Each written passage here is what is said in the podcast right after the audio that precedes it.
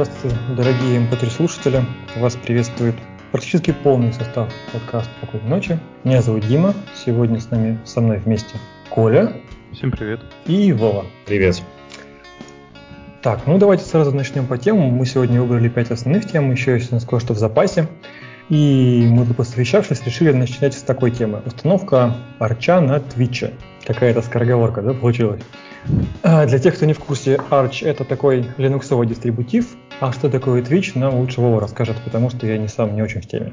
Twitch — это такой сервис, он в основном на геймеров рассчитан.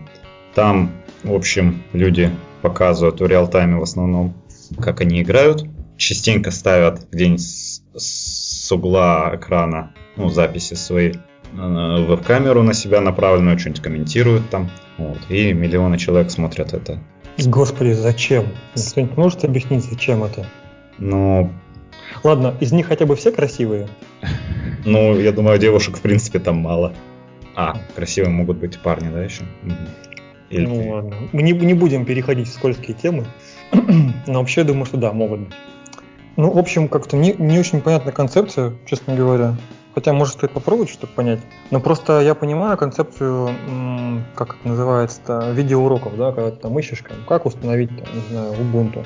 Там открывается, идешь на ютубчик, там у тебя экранчик видно, там, и можно там поставить Ubuntu, не особо думая, как это вообще будет сделано. А тут скорее, тут как? Тут это обучение или это развлечение? Что это? На твой вкус, я имею в виду. Я думаю, развлечение. А они себе как сами позиционируют? Не в курсе? Я не знаю, нет. Ну да бог с ними. Давай, рассказывай, в чем фишка. Кстати, к слову, фишка. Этот Twitch, он этому Амазону, по-моему, принадлежит. Амазон его купил. Слушай, я что-то недавно, сегодня, по-моему, читал новость, что Амазон избавляется от 2 своих продуктов, которые клоны других известных продуктов. Не про него была речь? Не читал такого? Да нет, Twitch это самый в своей сфере известный. Ну окей. Стресс. Долгих лет ему жизни. Давай, рассказывай. В чем цимис? В общем, энтузиасты какие-то решили организовать на Твиче трансляцию. И там чатик, все как надо. Чатик, опихи есть к чатику. Вот. В общем, идея не нова. Идея какая-то уже была. Уже какой-то сервис делали. Я не знаю, какие-то японцы, что ли, или корейцы. Там. Ну, я не вдавался в суть. Мне не особо интересно было. Идея, в общем, в том, что они запускают установку Арча, ну, в виртуальной машине, скорее всего, транслируют это дело. В чатик люди пишут команды. Каждые 10 секунд они выбирают, ну, не они, а ихние там вот, ихние скрипты написанные на интерпретируемых языках программирования. Без строгой типизации. Да. В общем, определяют за последние 10 секунд самые часто упоминаемые команды. Ну, выбирают, собственно, самую часто упоминаемую и вводят ее на консоль. Вот. Цель я не помню, как конкретно, но если так вкратце, то установить, собственно, этот Arch. Вот. Ну, я не знаю, для тех, кто не знает, Arch, он без GUI интерфейса устанавливается. Все из консоли. Вот. 2 попытки у них было запустить такую установку. 2 уже не увенчались успехом. Я сейчас в режиме реального времени смотрю 3. Похоже, тут тоже все плохо. Вот. В общем, первый раз они запустили. Что-то там, ну, пользователи установили. А потом пришли, кто-то привел ботов и начал вводить свои команды. Он установил Nmap и начал сканировать сеть, в которой расположена эта машина. А она располагалась в какой-то там... Ну, в общем, эти чуваки, они из университета Кота, и они, в общем, в университетской сети располагались. Поэтому они весь этот эксперимент прикрыли. Насколько я понял... Вот я говорил, что уже запускали раньше такой сервис и сталкивались с такими проблемами. И те люди пришли к этим организаторам и сказали: мы вот давайте поможем вам допилить ваш код и избавим вас от ботов. Вот. Поэтому появилось через день или 2, там не помню, запустили они еще раз этот эксперимент. И тогда уже эти... владельцы ботнетов, они уже подготовились написали скрипты, ну, выложили, знаете, как на Pastebin, там вот это вот все дело выкладывают. В общем, боты все равно работали. Что-то я совсем сегодня плохо рассказываю, все, надо кончить. Нет, ты скажи, чем кончилось это? Боты работают, ну, то есть, чуваки одни защитились, другие написали новых ботов, и кончилось это чем? То, что боты стали устанавливать вместо Арча Gentoo. Вот. Я посмотрел вкратце, как это все выглядело. В общем, вот я сказал, что на Pastebin они залили скрипты, которые там, ну, скачают снапшоты, генты, распакуют, там все вот это дело сделают. И, в общем, они, боты, выполнили команды, которые вот скачают эти скрипты и выполнят. И потом даже перезагрузили машину, и гента начала загружаться. На этом эксперимент тоже они прекратили. Вот. Прикольно. Ну, мне не очень понятно, зачем и для чего, но, наверное, прикольно. For fun. Не всем же серьезно заниматься. Не всем же все же. Да. Давай, Коля, что-то ты хотел сказать. Да, пока нет. Я тоже не особо понимаю, для чего это все. Для развлечения. Ну чего вы такие серьезные? Вот сидите на Java, программируете. По-моему, у кого-то слишком много свободного времени. Просто. Не, ну на самом деле каждый развлекается как хочет. Ну, как-то это странно. То есть они вот весь этот эксперимент запустили, чтобы посмотреть, насколько... Как можно использовать все это дело? Не, понимаешь? То есть они как бы сразу догадывались, что дистрибутив не будет установлен. Нет, почему? Его при первом запуске его практически там установили все. Понимаешь, это эксперимент не технологический, это эксперимент психолога... философский. Ну, вот. То есть что победит? Человеческая тяга как сейчас сформулирую, вседозволенному разрушению или там наше созидательное начало? Ну вот, видимо, созидательное начало не шмогло. Кстати, я вот сегодня, когда шел с работы, думал над этим экспериментом, а что если бы людям, которые участвовали вот в этом проекте, ну или до сих пор участвуют, да, в условиях задания было сказано, что их коллективная деятельность как-то повлияет на реальных людей?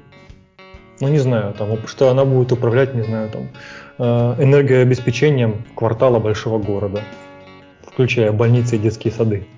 Как вы думаете, что-нибудь изменилось бы в ходе этого интересного эксперимента?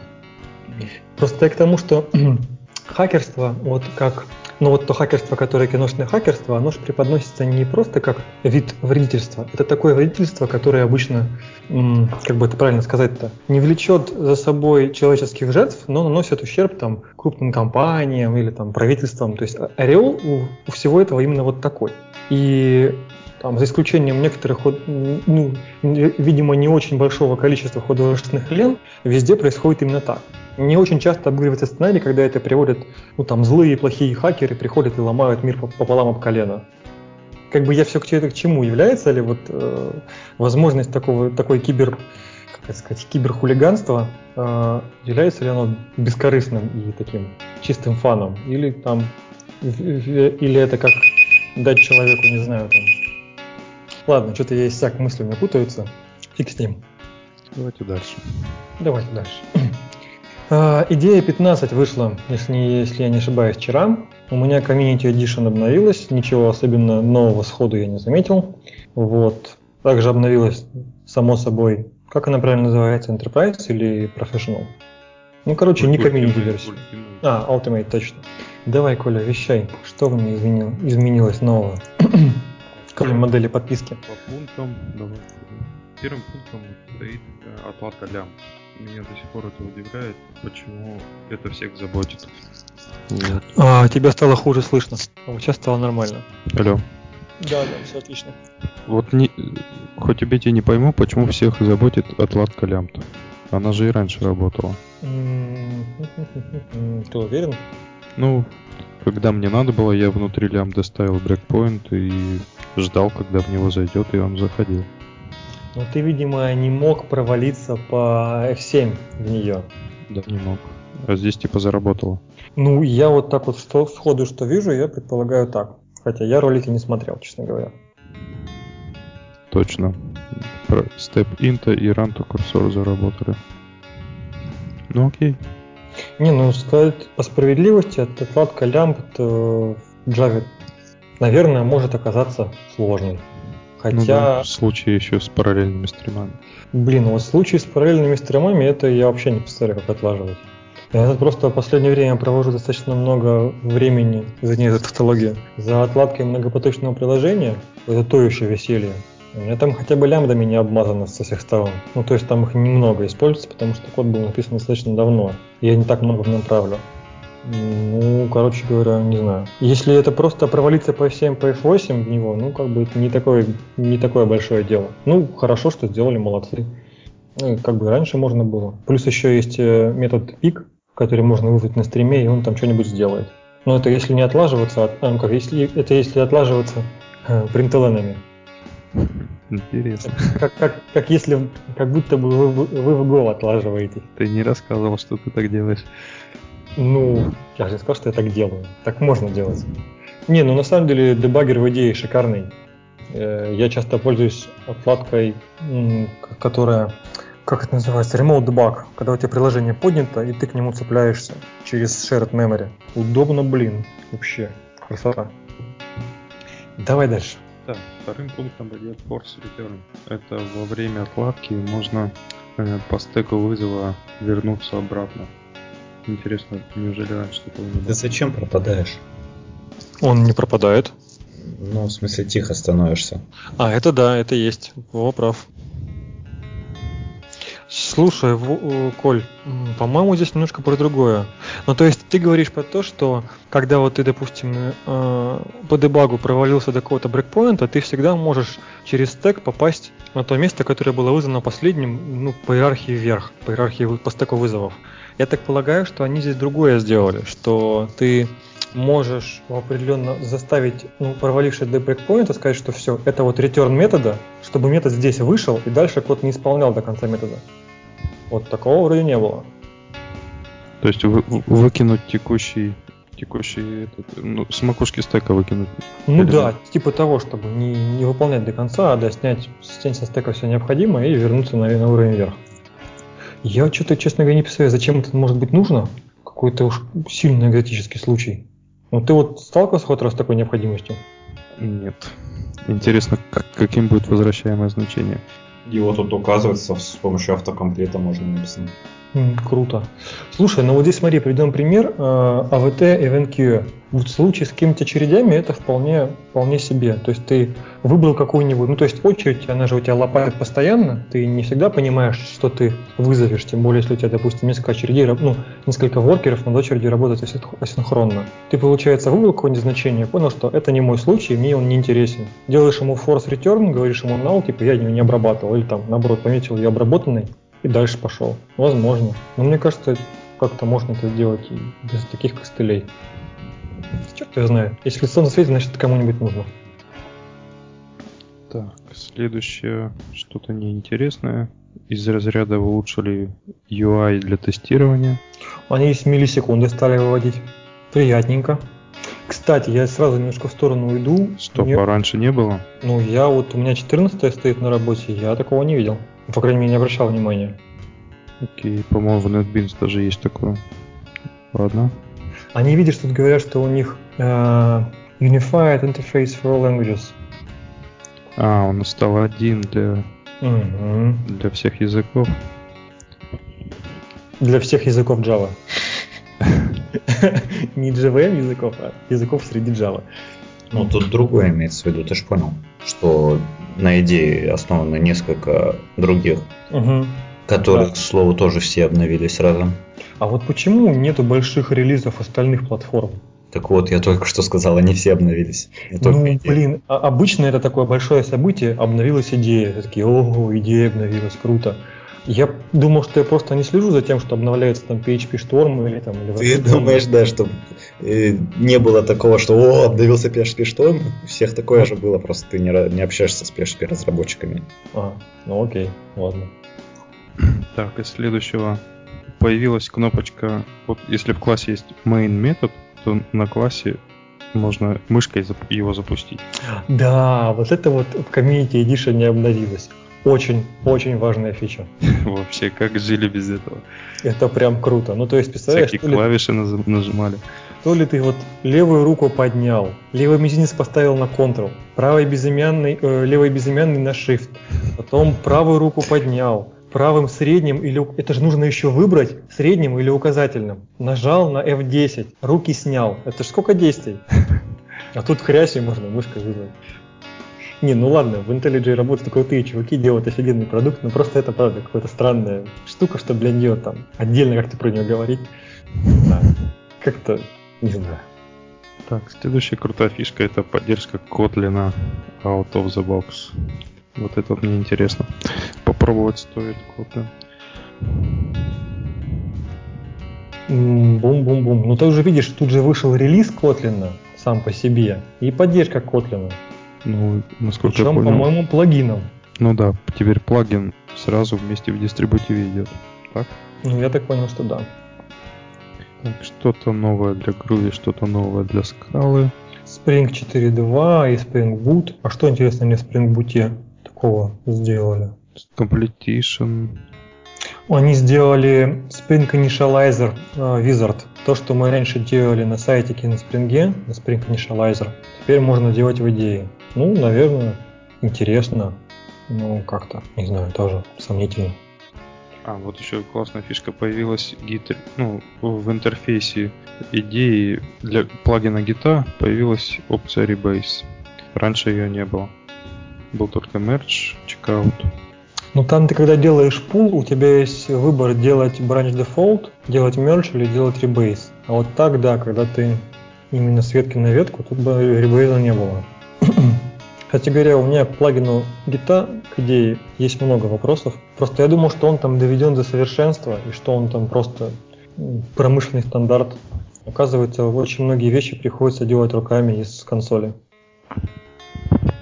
Но вот то, что они умеют синхронно переключать свежие репозитории с ветки на ветку, это прям песня, это круто.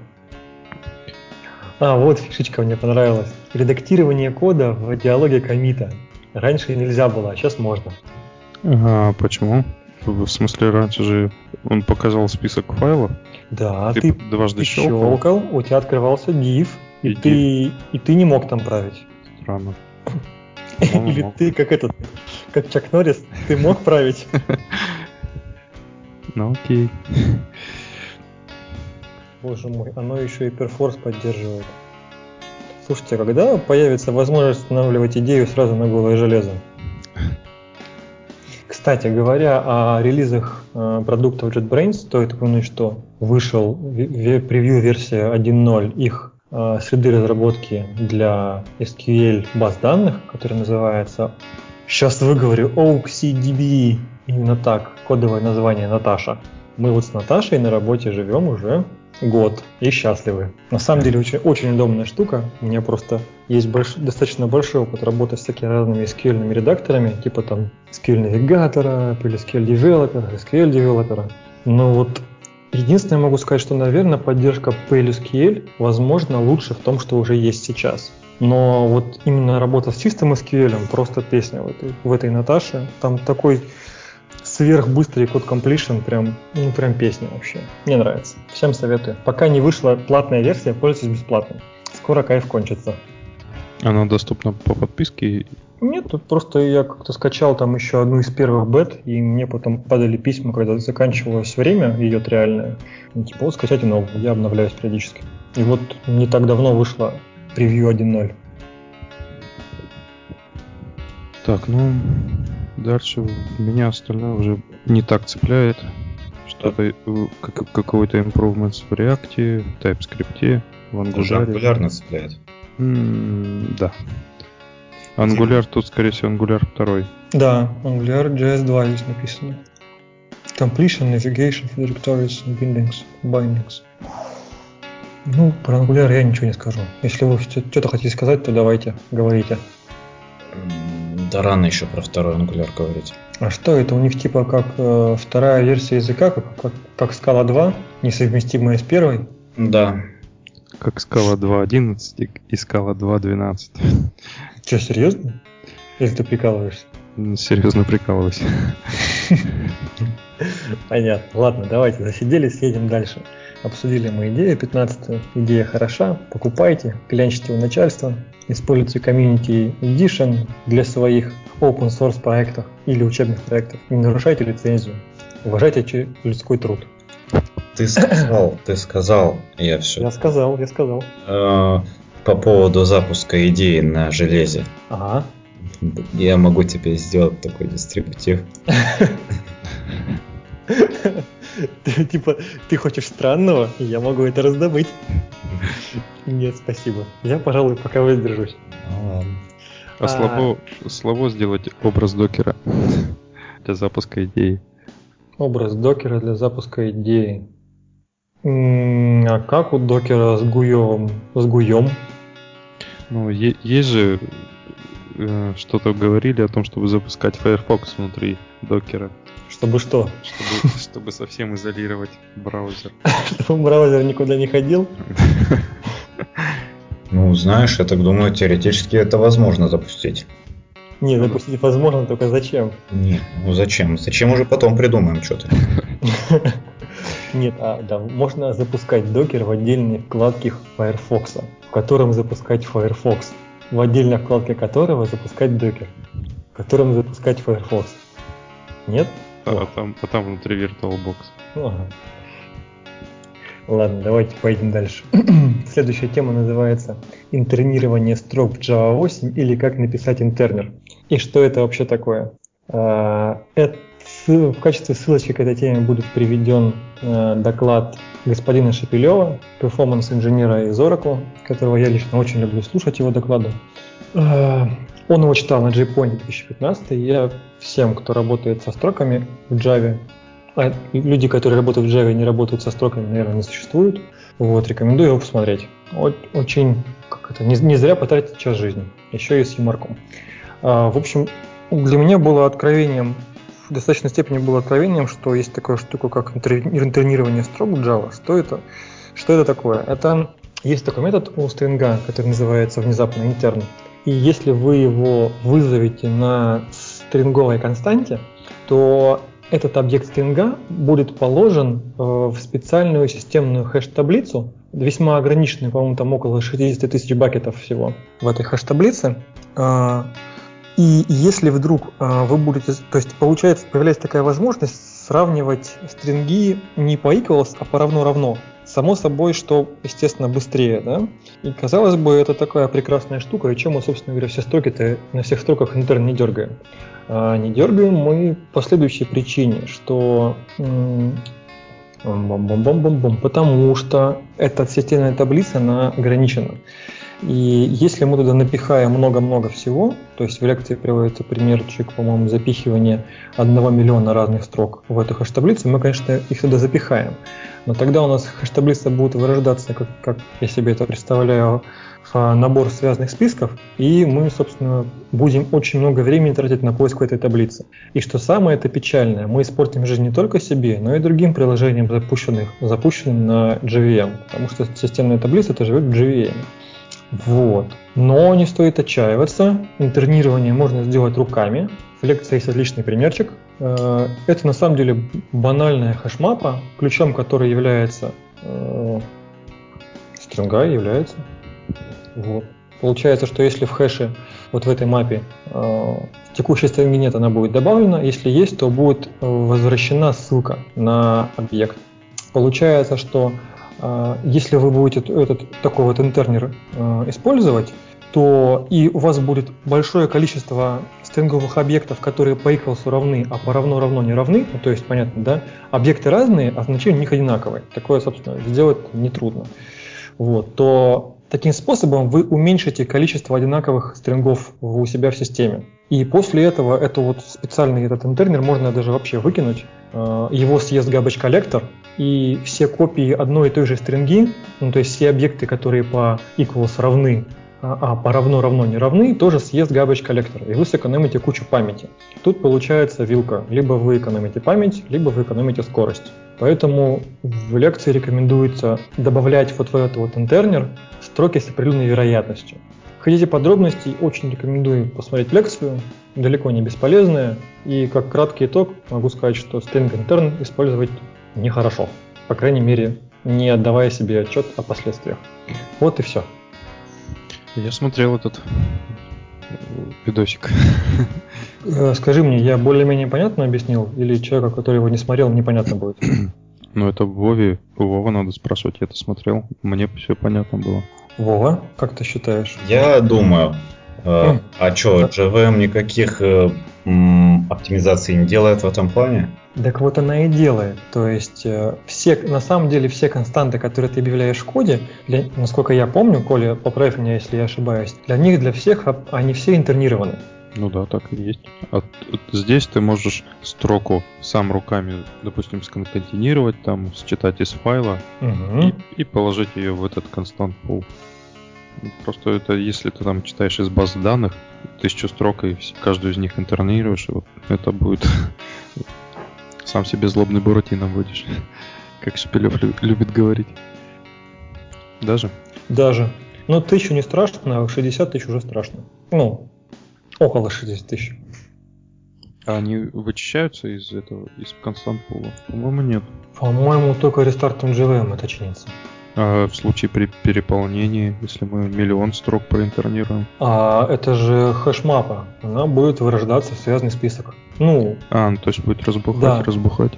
Да, хэши будут пересекаться и будут появляться списки, и привет. Классическая проблема. А вот, слушай, ты когда про собственный интернер рассказывал, в качестве мапы, в качестве ключа завести этот хэш от строки. Это не лучше? Да. Слушай, а там не так ли было, что мы используем в качестве ключа хэш, в качестве значения саму строку? Быстрее же будет работать. Да, быстрее, совершенно верно. И получается, что, допустим, у тебя есть 2 стринги, которые являются разными объектами, но с одинаковым значением, да? И ты одну из них вот так вот запихал в интернер, ну вот в мапу в эту. Потом ты берешь вторую строку, берешь от нее хэш, по этому хэшу ты получаешь первую строку, и у себя в программе используешь ссылку вот на первую строку. А вторая получается объект, на который никто не ссылается, и здравствуй, Garbage Collector, он ее собирает. Идея вот такая. В принципе, идея-то простая, как красиво. Это такой кэш, да? Кэш строк. Да. Кэш для хэша. Мне нравится, когда в одном предложении есть и кэш, и хэш. Обожаю это. Ну, я думаю, что это. Вова, тебе как? Есть вопросы? Как тебе вообще кажется? Интересная штука? Да. И на этой радостной ноте давайте тему эту закроем. Пара-пара-па. Ну что, давайте поговорим про RuTracker. На поболтать. Вова, вещай нам, что там с RuTracker'ом делается? Ну да, не в меру общителя. Сейчас буду вещать. RuTracker. Коля, давай я перейду со стрелки на тебя. Мы обсуждали уже то, что с RuTracker'ом там пытаются договориться. Лично? По-моему, лично обсуждали. Лично обсуждали, а в подкасте нет. Вот, по-моему. Да. Вот я тоже не слышал. Ну, давайте Коля нам расскажет. Я не знаю, что здесь за статья, но я могу... Нет, я предысторию расскажу, а статью я расскажу.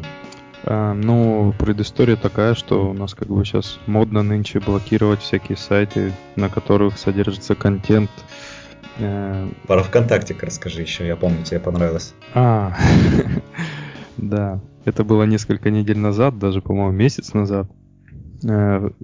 Смысл статьи был такой, что ВКонтакте объявили агентом или посредником, который служит для...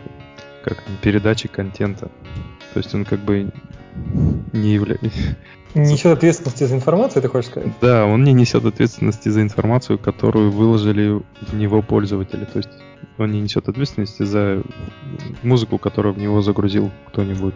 А вот RuTracker, все торрент-трекеры как бы являются пиратскими сайтами, на которых лежит пиратский контент.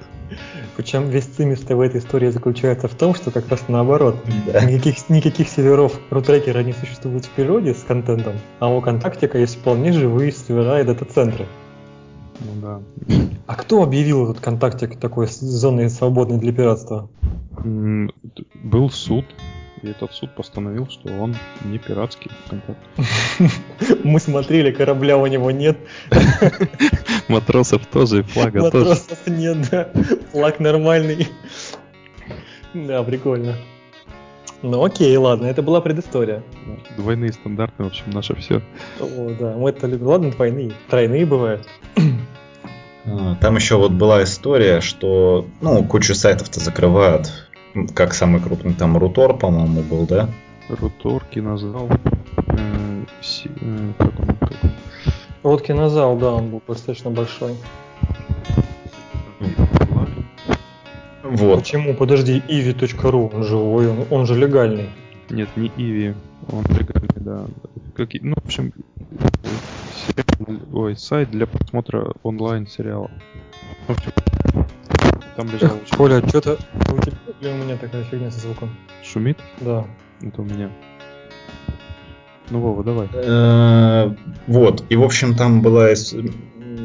Хотели закрыть, ну не хотели, а сказали, что закроют все эти сайты, которые вы сейчас вот перечислили. А с RuTracker'ом вроде как там нашли общий язык и вроде договорились, что они будут удалять весь контент, который им скажут. Вот. Чем эта история закончилась? Тем, что они сказали, Роскомнадзор сказал 200 тысяч раздач удалить. RuTracker удалил только 22 тысячи, в описании которых было строгое совпадение с каталогами правообладателей. Вот. Роскомнадзор сказал, что он предлагает, ну, что он предлагал RuTracker'у сотрудничество, чтобы их не закрывать, а RuTracker не захотел, в общем, сотрудничать. Это то, что вот они не все сайты удалили. А, еще они хотели, я не знаю, как говорить, наверное, хотели все-таки внедрить систему автоматического распознания нелегального контента. Во как. Но RuTracker, я не знаю, что это из себя представляет. Какой-нибудь говнокод очередной. Не, ну знаешь, просто такая система, которая выкачивает раздачу, запускает ее и сравнивает голоса с володарским. И если совпадает, то это пиратская раздача. Да. В общем, RuTracker с этим тоже не согласился. По-моему, они как сказали, что вот все ссылки, что мы нашли, все, что мы нашли по совпадению имен, мы удалили. Но это оказалось там типа 10% всего от того, что надо было. Типа, чтобы нам удалить все остальное, нам нужно год, а то и больше. Просто чтобы это все найти.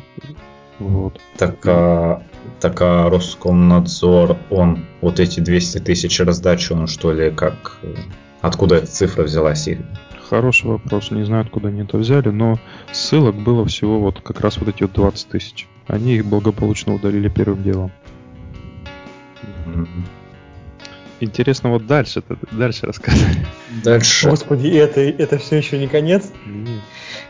Подожди, ну тут нравится, не нравится, оцени эту статью. Нет.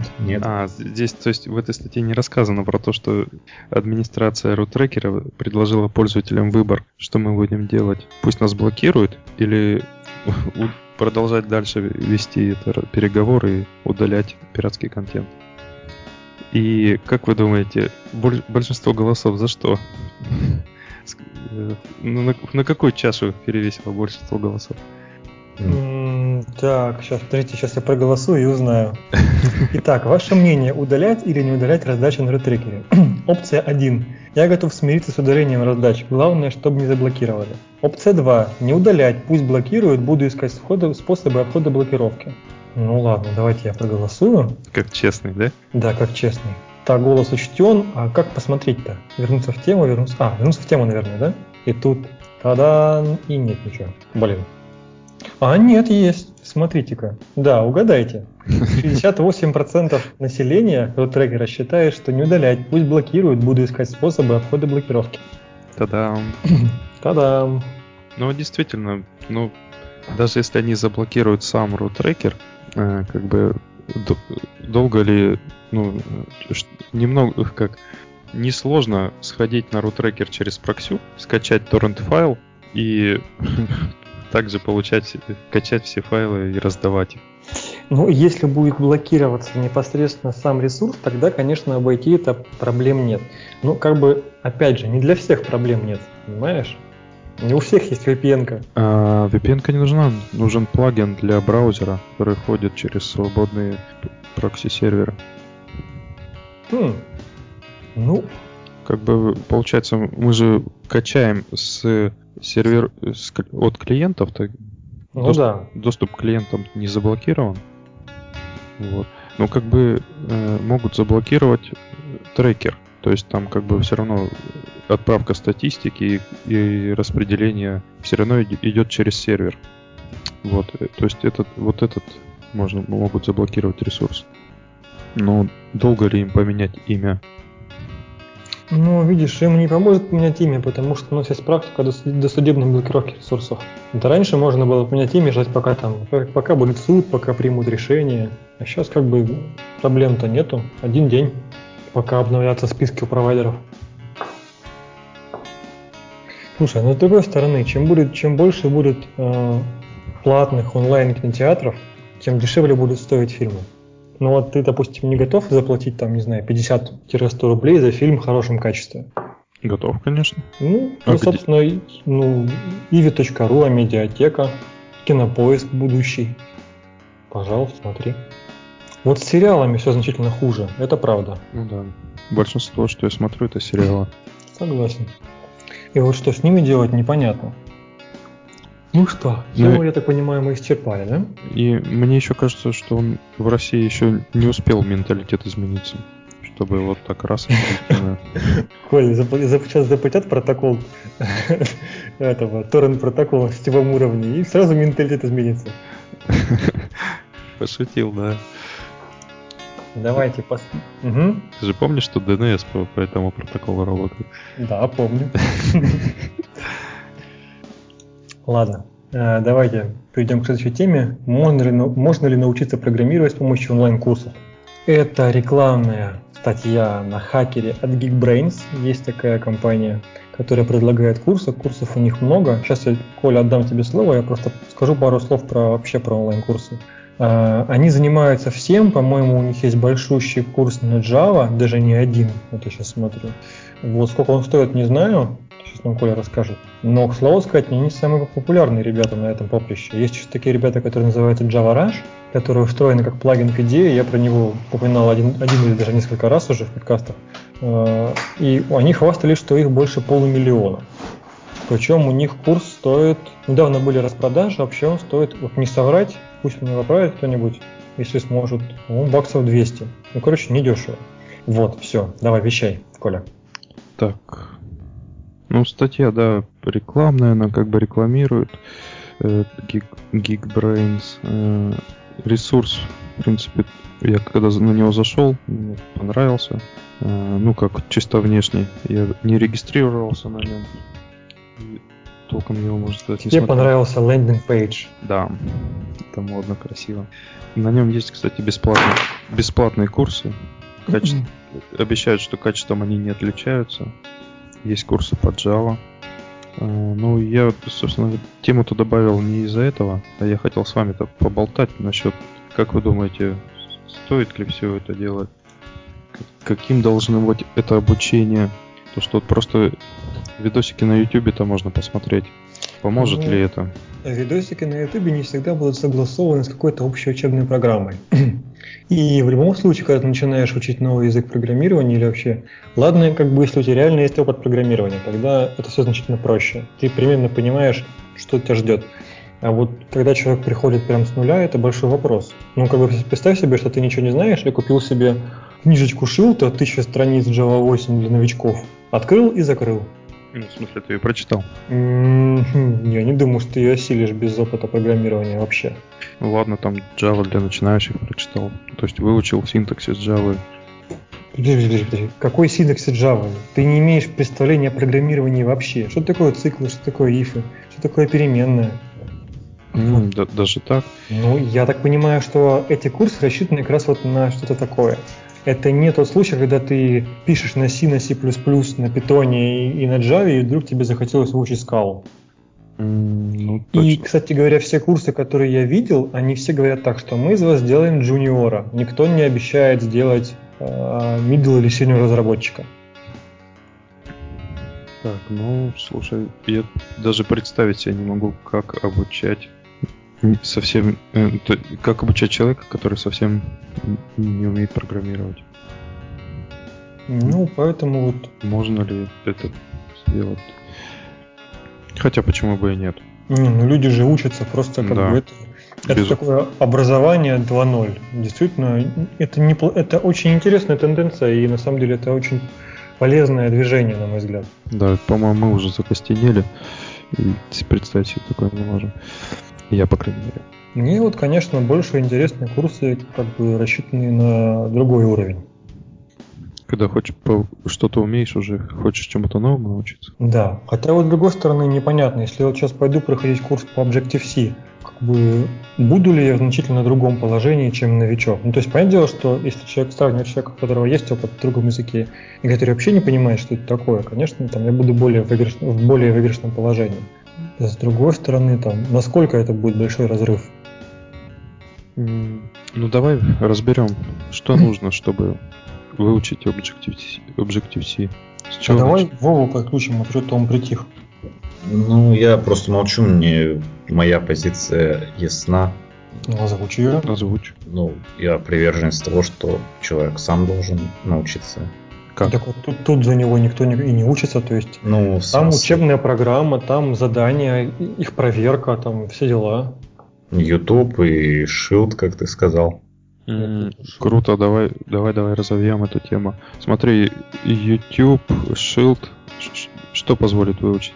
Синтаксис и немножко семантики, да? Ну, допустим, да. Тулинг, инфраструктура, какие-то ну, вот, направления, в котором развиваться. Ну, вот в Java сотня же направлений, ну не сотня, но десятки. Что такое направление? Ну, тулинг, я понял, ну, установил идею и разбираешься в ней. Java EE, Spring, как бы многопоточное программирование на Java. Что еще можно придумать? Всякие JVM языки, то есть уйти в Groovy, уйти в Scala.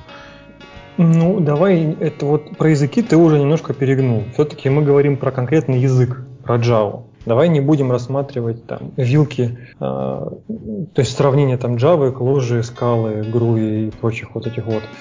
Но ты вот, на мой взгляд, сказал очень верную мысль. Просто вот конкретно Java, я не знаю, как в других языках, правда. Те другие языки, которые не Java, с которыми я сталкивался, у них все значительно проще в этом смысле, о котором я хочу сказать, чем у Java. Java голая, она практически не жизнеспособна.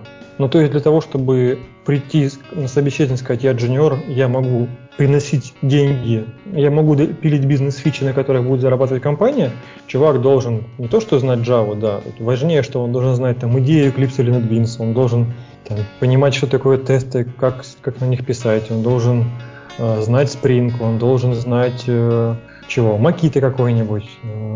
Так, помогай. Человек, что? Да, вилтулы должен знать.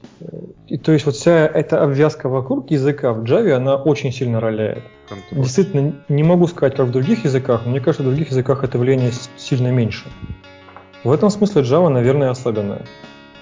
А вот я думал, ты встанешь, Коля, ты на скользкую дорожку или не встанешь, когда скажешь, типа, паттерны проектирования, лучшие практики, да.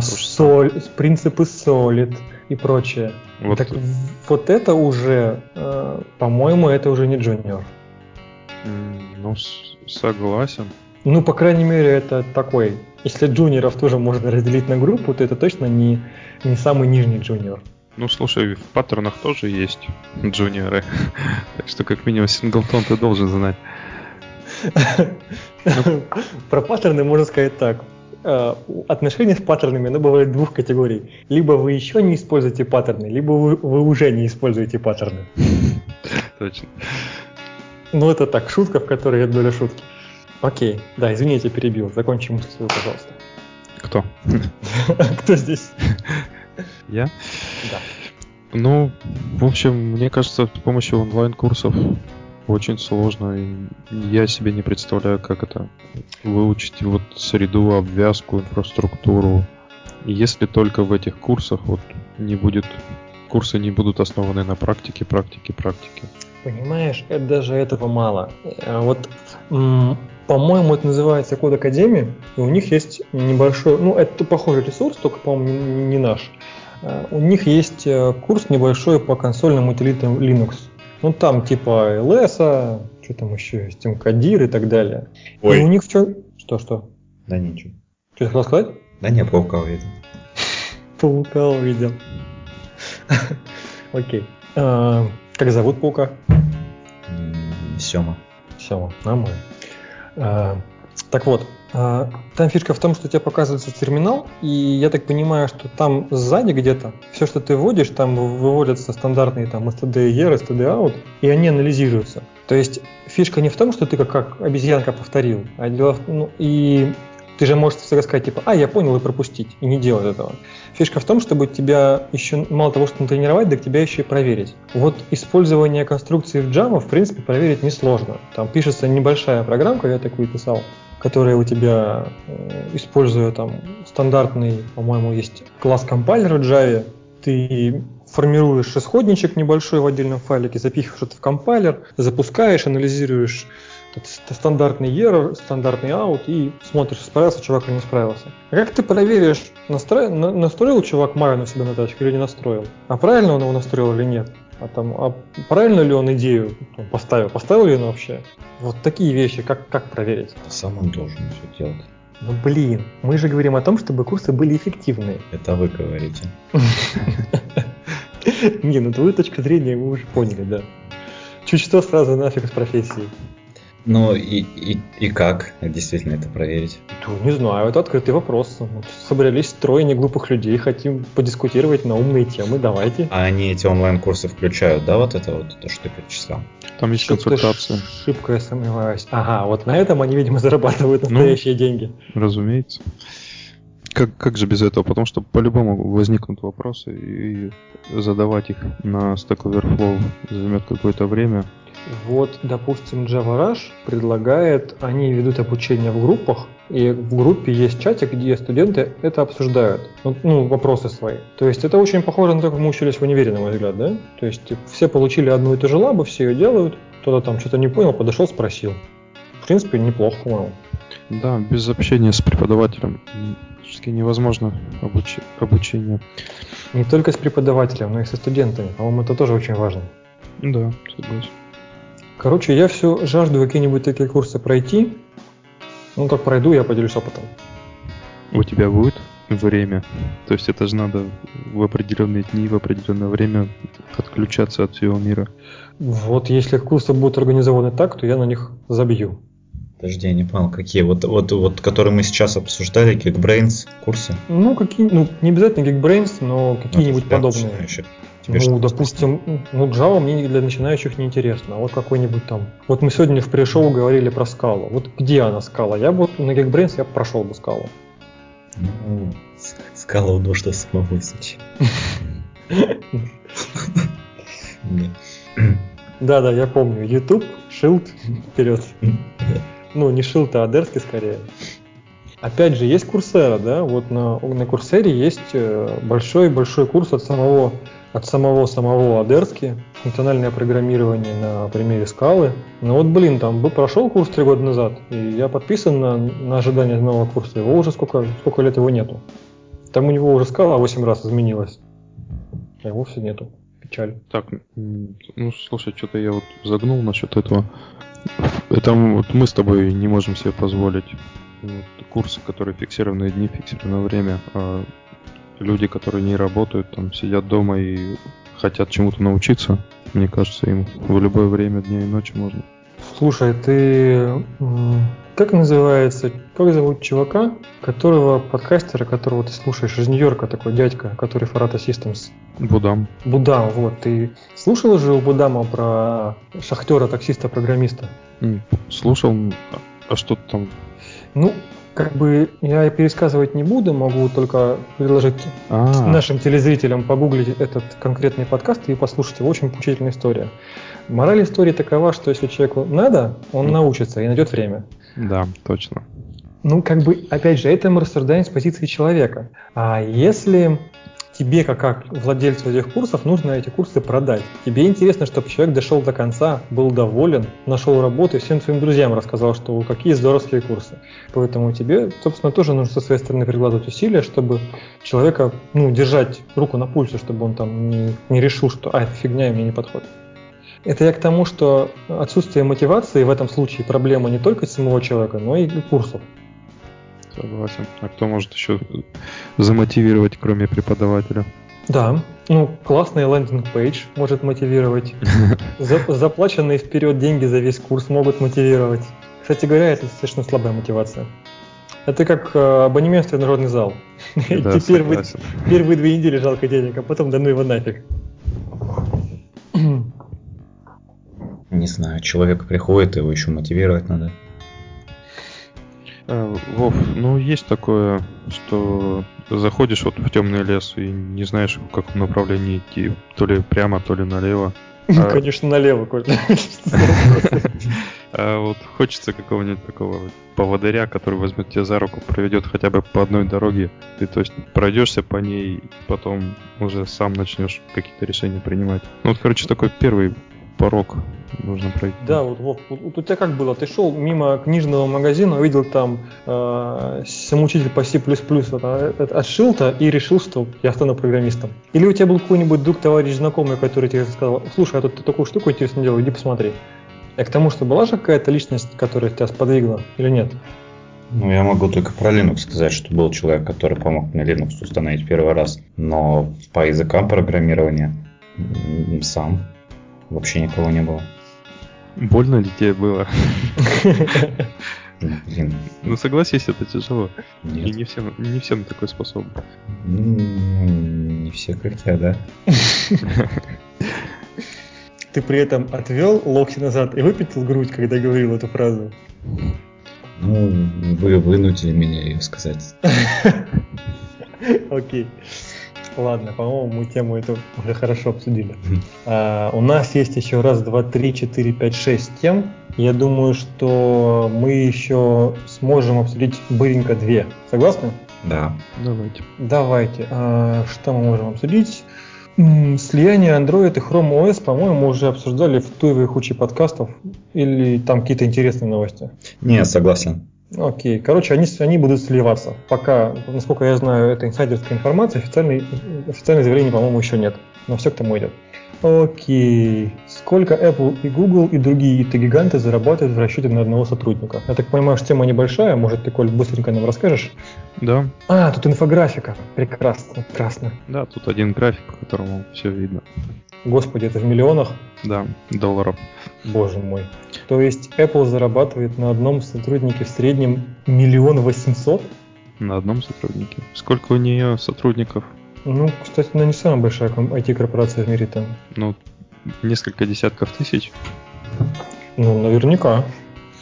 Что здесь есть такого, что могло бы удивить? Ну что, Google на 2-м месте, у него 1 000 000 с гаком, ну это не сильно удивительно. Кто такие SoftBank вообще? Вот, меня тоже это удивляет. Они зарабатывают по 918 449 долларов с одного сотрудника. Больше Microsoft. Больше Microsoft, который идет на 4-й позиции, и там 730 000. Кстати, в некоторой степени даже неудивительно наличие Амазона в этом списке, на 5-й позиции причем, 577. Слушайте, я думал, что Intel круче зарабатывает все-таки в расчете, ну, в принципе, по общему обороту. Хотя про общий оборот как бы здесь судить нельзя. В общем, Intel на 7-м месте, и тут 500 с лишним тысяч. Ну, что я хотел бы сказать, что это, наверное, показатель такого эффективности, показатель эффективности компании, да? То есть компания выжимает из сотрудников по максимуму. Ну, возможно. Ну, вообще про порядки в Apple ходят легенды. Ну, я не раз слышал в подкастах и читал в статьях, что вот, дескать, там, обсуждать рабочие вопросы просто так с кондычка, со звонка в субботу или воскресенье, это как бы нормально. И там поорать друг на друга, это нормально. Ну, не знаю, может, врут на самом деле, может, лопохатели. В общем, Apple еще и лидер на этом сегменте. Меня одного удивляет отсутствие здесь самой известной социальной сети. Кстати, да, это интересно. Да, Фейсбука нет. Может, просто цифра не влезла. Как это? Как на Ютубе было со счетчиком роликов? Да. Возможно, возможно. Ну, к сожалению, нам спросить, наверное, не у кого. Ни у кого нет знакомых из Фейсбука? Видимо, нет. Ну окей. Еще у нас есть тема про то, что Яндекс предложил 500 000 рублей за взлом Яндекс.Браузера, и Lenovo открыла онлайн-магазин в России. Коля, что скажешь? Дима, гордишься ли ты, что Яндекс вот такой крутой, и он что способен вот такие смелые заявления говорить? Ну это же называется, как это, баунти хантинг, да? Или как-то баунти что-то там. Вообще такие программы, когда ты репортишь о багах разработчику, ну, то есть сначала ему специально, и только потом ты, ну, либо вообще об этом не говоришь в открытую, либо имеешь право сказать только потом, это достаточно распространенная практика. Тут бомба-то в чем? В размере суммы или чего? Или ну там какой-то особенный пиар вокруг этого построили? В заявлении и в размере суммы. За второе 300 штук, за третье 150 штук рублей. Ну просто это достаточно круто, что компания пошла на такой вот шаг и такие большие суммы. Ну да, звучит так прикольно. Ну вот в чем прикол. В сентябре 2015 года Яндекс выпустил систему защиты вредоносных сайтов, фишинга и перехвата личных данных Protect, предназначенную для Яндекс.Браузера. Видимо, это ее обкатка, заодно и пиар. Ну что, прикольно, молодцы. Да, молодцы. Что, закругляемся или еще что-то обсудим быстренько? А у нас есть что-то интересное? Давайте про 12-ю можно. ПОФ заплатить. Ну, это одной строкой. Давай, Вов, одной строкой и, наверное, на этом закончим. Все мы видели, наверное, на компьютерах вирусы-вымогатели. Да, было дело. Ну, не у себя на компьютерах, да? Да. Слушай, не помню. Нет, у себя не видел. Ubuntu не считается вирусом-вымогателем. Нет, в моем случае к ней прилагался бородатый админ в шарфе и в свитере. Правда, без шарфа, без свитера и без бороды, но тем не менее. Так что нет, не считается. В общем, ФБР частенько советует пострадавшим заплатить этим вымогателям, чтобы их данные были рассекречены. То есть в большинстве случаев по данным ФБР все-таки оказывается, что эти злоумышленники, они все-таки хорошие люди, и они действительно там ключ шифрования возвращают и расшифровывают данные. Ну, это, видимо, провели статистику такую, посчитали, да? И что в большинстве случаев... Наверное, не знаю. Вот видите, хакеры по большей части честные парни, говорят чуваки из ФБР. Это то, о чем я говорил в начале подкаста. И это устоявшееся мнение. Заметьте, даже ФБР с этим согласны. Ха-ха! Да, меня это удивило, но как-то интересно. Ну, что остается делать, да? Когда у тебя жесткий диск зашифрован, ключа нет, единственной альтернативой остается заплатить деньги. Обычно от 200 до 10 тысяч долларов. Боже мой, 10 тысяч долларов.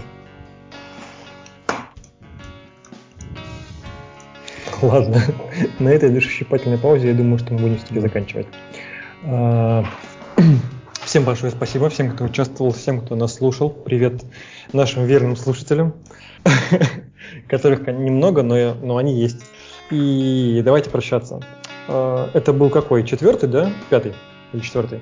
Кто помнит? Ну ты упутал. Ну ладно. Правда, я не помню, какой это был. Тебе же жена даже перед выпуском сказала, какой это был выпуск. Да?